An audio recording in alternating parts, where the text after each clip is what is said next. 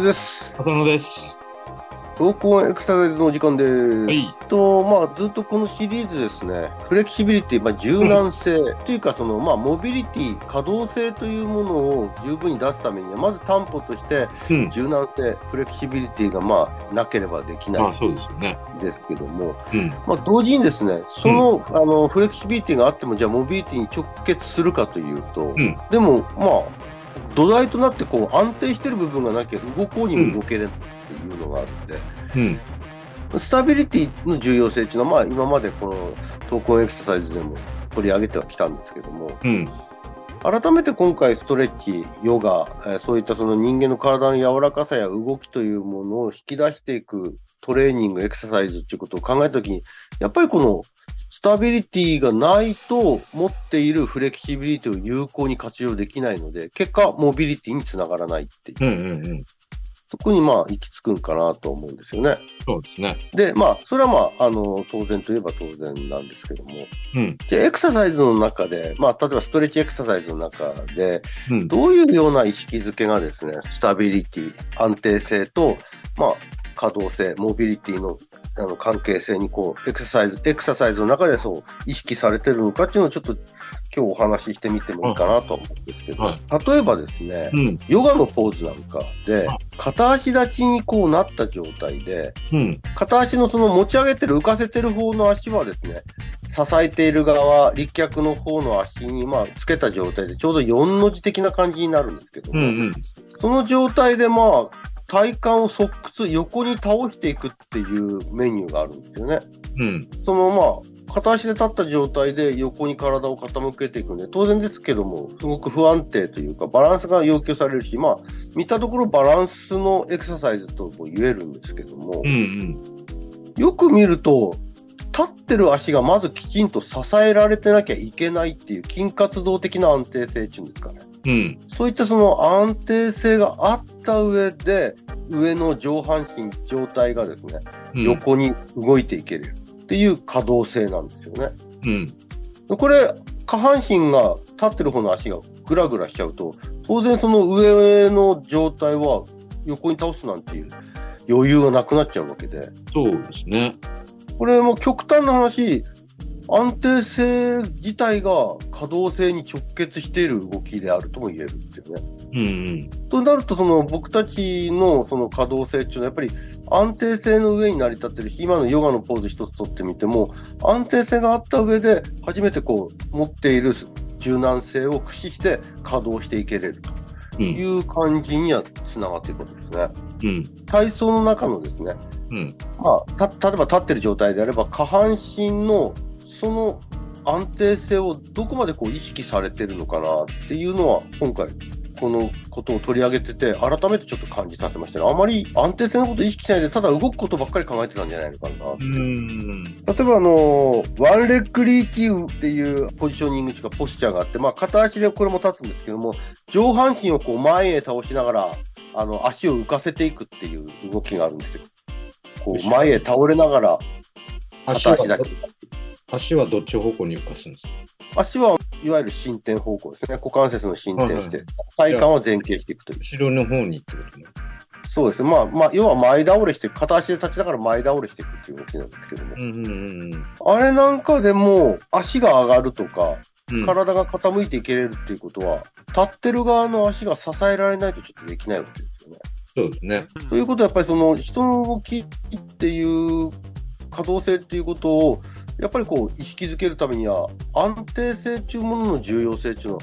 やっぱりここでも取りうん。出されてるんじゃないのかなと気がするんですよ。うん。そう考えたときに、このいろんなそのラジオ体操だとか、みんなの体操だとか、それから私たちが作ったオリジナル体操だとかっていうのは、その辺はどあのうまくこう意識づけられてるのかな、どうなのかなっていうのはちょっと思ったんですけど、どうでしたかね？まあそうですね、こう無意識にそうやってる場合もあるし、まあそこまで詰めてないで、こんな形でやってみようかみたいな部分と、両方あるような気はするんですけどね。うん。安定性ってことは当然まあ、ちょっと似たような感じで性的バランスっていう考え方もあるけど、その手前の部分が安定性だと思うんですけど、うん。バランス能力も含めた先まで考えて、ちょっとこう、やってる部分あるし、可動性を考えたがゆえに、結果的に安定性を求めてるっていうような、あの、イチローさんのポーズとかね。ああ、ガニ股な状態で。ガニ股を保持してないとあれできないですから。できないですよね。うん。そんなものはあるんだけど、もう一回意識的にそれをこう、前にちょっと言ったかもしれないですけどね。チェックしてみるのも一つかもしれないですよね。うん。そうですね。うん。自分たちのオリジナル体操でもですね、スクワットでしゃがんでいきながら、まあ、あの体幹を改善する一郎あのストレッチみたいな感じのやつがありますけども、うん。あれも、まあ、きちんとそのスクワットを一回止めて、まあ、もちろんそういう意識でやってはいたんですけども、うん止めて、止まってる部分と、しっかりと自由に動く部分をはっきり分けるっていう、うんそこの意識づけを今、もう一度こうはっきりさせていった方がいいのかな。うんうんうん、概念としてね、安定をした上で、その上を可動性を、柔軟性のもとに可動性を利用するっていう、そういう運動ですもんね。そうですね。うん。これあのー他にもラジオ体操なんかでも、例えば体側屈ありますよね。片方の手を横に倒しながら体も横に倒す。うんうんうん下手するとあれ、足も一緒に浮き上がってる時ありますよね。そうですね。だから、まあ、前後屈の時も言ったんですけど、その代償動作っていうんですか、うん。それが出ないようにこだわったっていうのは、実は、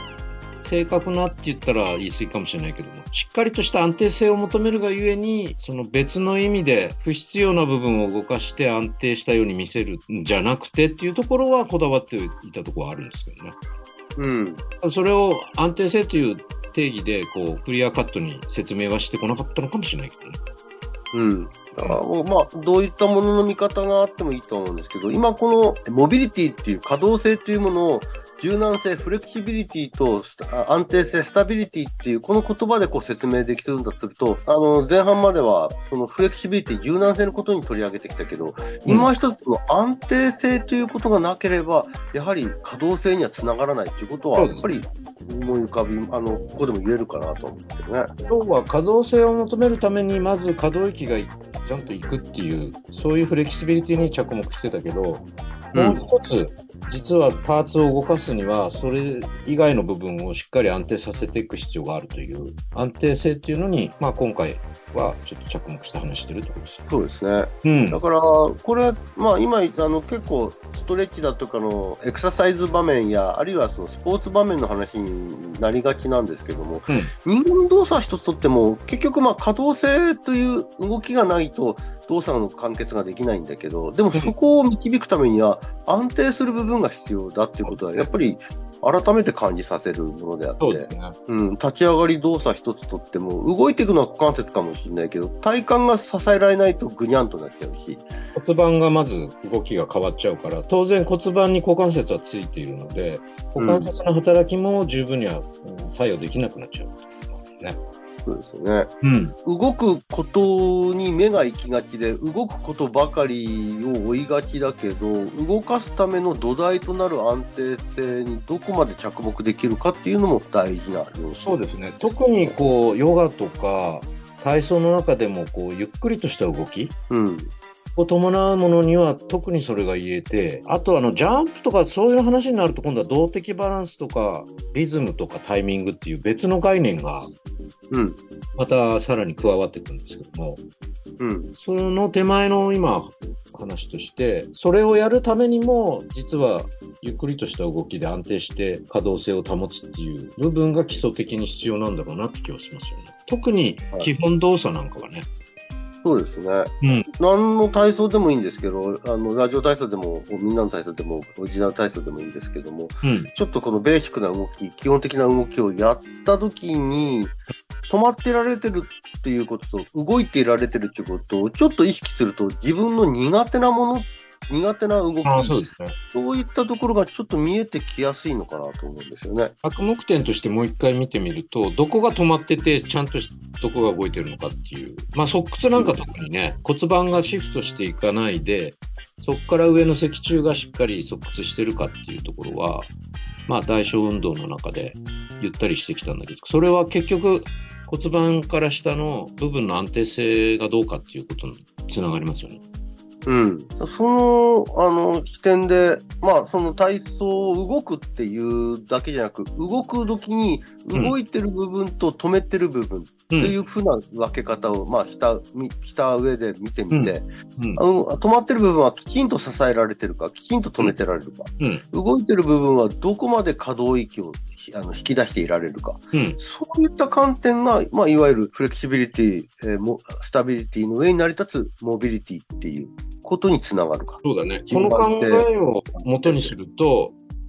何回も言うけど、その代償に入らないとか、アライメントが崩れてるとかっていう言い方で指導してちあの修正しますよね。ねえそれの説明としてもっとクリアに説明できるような気がするね。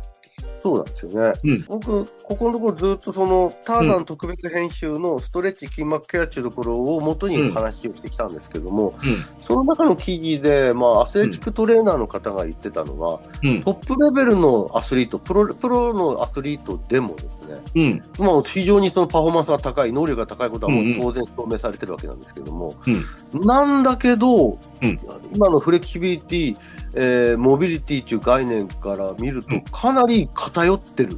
ていいう人、かなりいるみたいなんですよね。なるほど。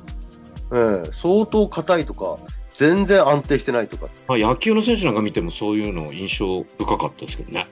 うん、うん。だからだからパフォーマンス出す部分ではもしかしたら運よくずっと良かったのかもしれないけど、うん。こと、怪我をしない体となるとちょっと違ってくるのかなと。そうですよね。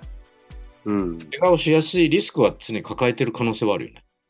そうですね。うん。この記事のこのアスレチックトレーナーもやっぱそういうことを言ってて、まあそのトップアスリートのレベルでものを全部善悪判断しちゃうと、例えばあれはやらなくていい、これはやらなくていいみたいになっちゃうけど、そうじゃなくてやっぱり全部、ある程度体中のどこにでもこう不自由なく動くところがあった上で、うん。その動きを引き出せれる安定性があることが、まあ怪我予防にもなるし、もうちょっと言うと健康生活っていう部分で考えるとそっちの方が大事なんじゃないか。そうですね。腰痛を起こさない肩こりを予防するとか、そういうのも全部関わってくると思いますよね。うん。うん。そうなんで、まあ、あの、改めて、基本的な体操、基本的なエクササイズっていうことを通してうん、柔軟性、そして安定性という視点で見た上での可動性、どこまで動けてるかっていう、そういった評価をできる目を養ったらいいから、それは、あの、やってる本人側もそれに気づけれるようになった方がいいかなっていう感じです。自分たちの体操を通じてまたそういうのをちょっと説明していってもいいだろうし、まあ、非常にこうポピュラーなエクササイズなんかをもう一回そうやって解説し直すって言ったら変ですけどね。うん。そういう作業もやってみたいなって気がしますね。そうですね、今までなんとなくこう、あこうこういう動きか、こういう名前の体操かみたいなところで通してたものを、もうちょっと基本的なあの人間の体の動きをどういうふうに構成してるのかっていうふうな目で見てもいいかなと思いますね。そうですね。そうすると、より複雑な動きでも、もうちょっとこう、シンプルに解釈できて、この、この今の可動性、じゃあ柔軟性では、このエクササイズはちょっと無理だよとか、そういう指導がきっぱりとしやすくなるなって気が。とかくあの、YouTube とか見て、真似してやってできなかったとか、まあできないからやめちゃうとか、やりすぎて痛めちゃうとか、そういう可能性も結構あると思うんで、そのうん辺クリアカットにアドバイスできるような形にできるかもしれないね。そうですね。うん非常に楽しみですね。うん。じゃあまたそんな視点でこれからもよろしくお願いします。はい、お疲れ様でした。はい。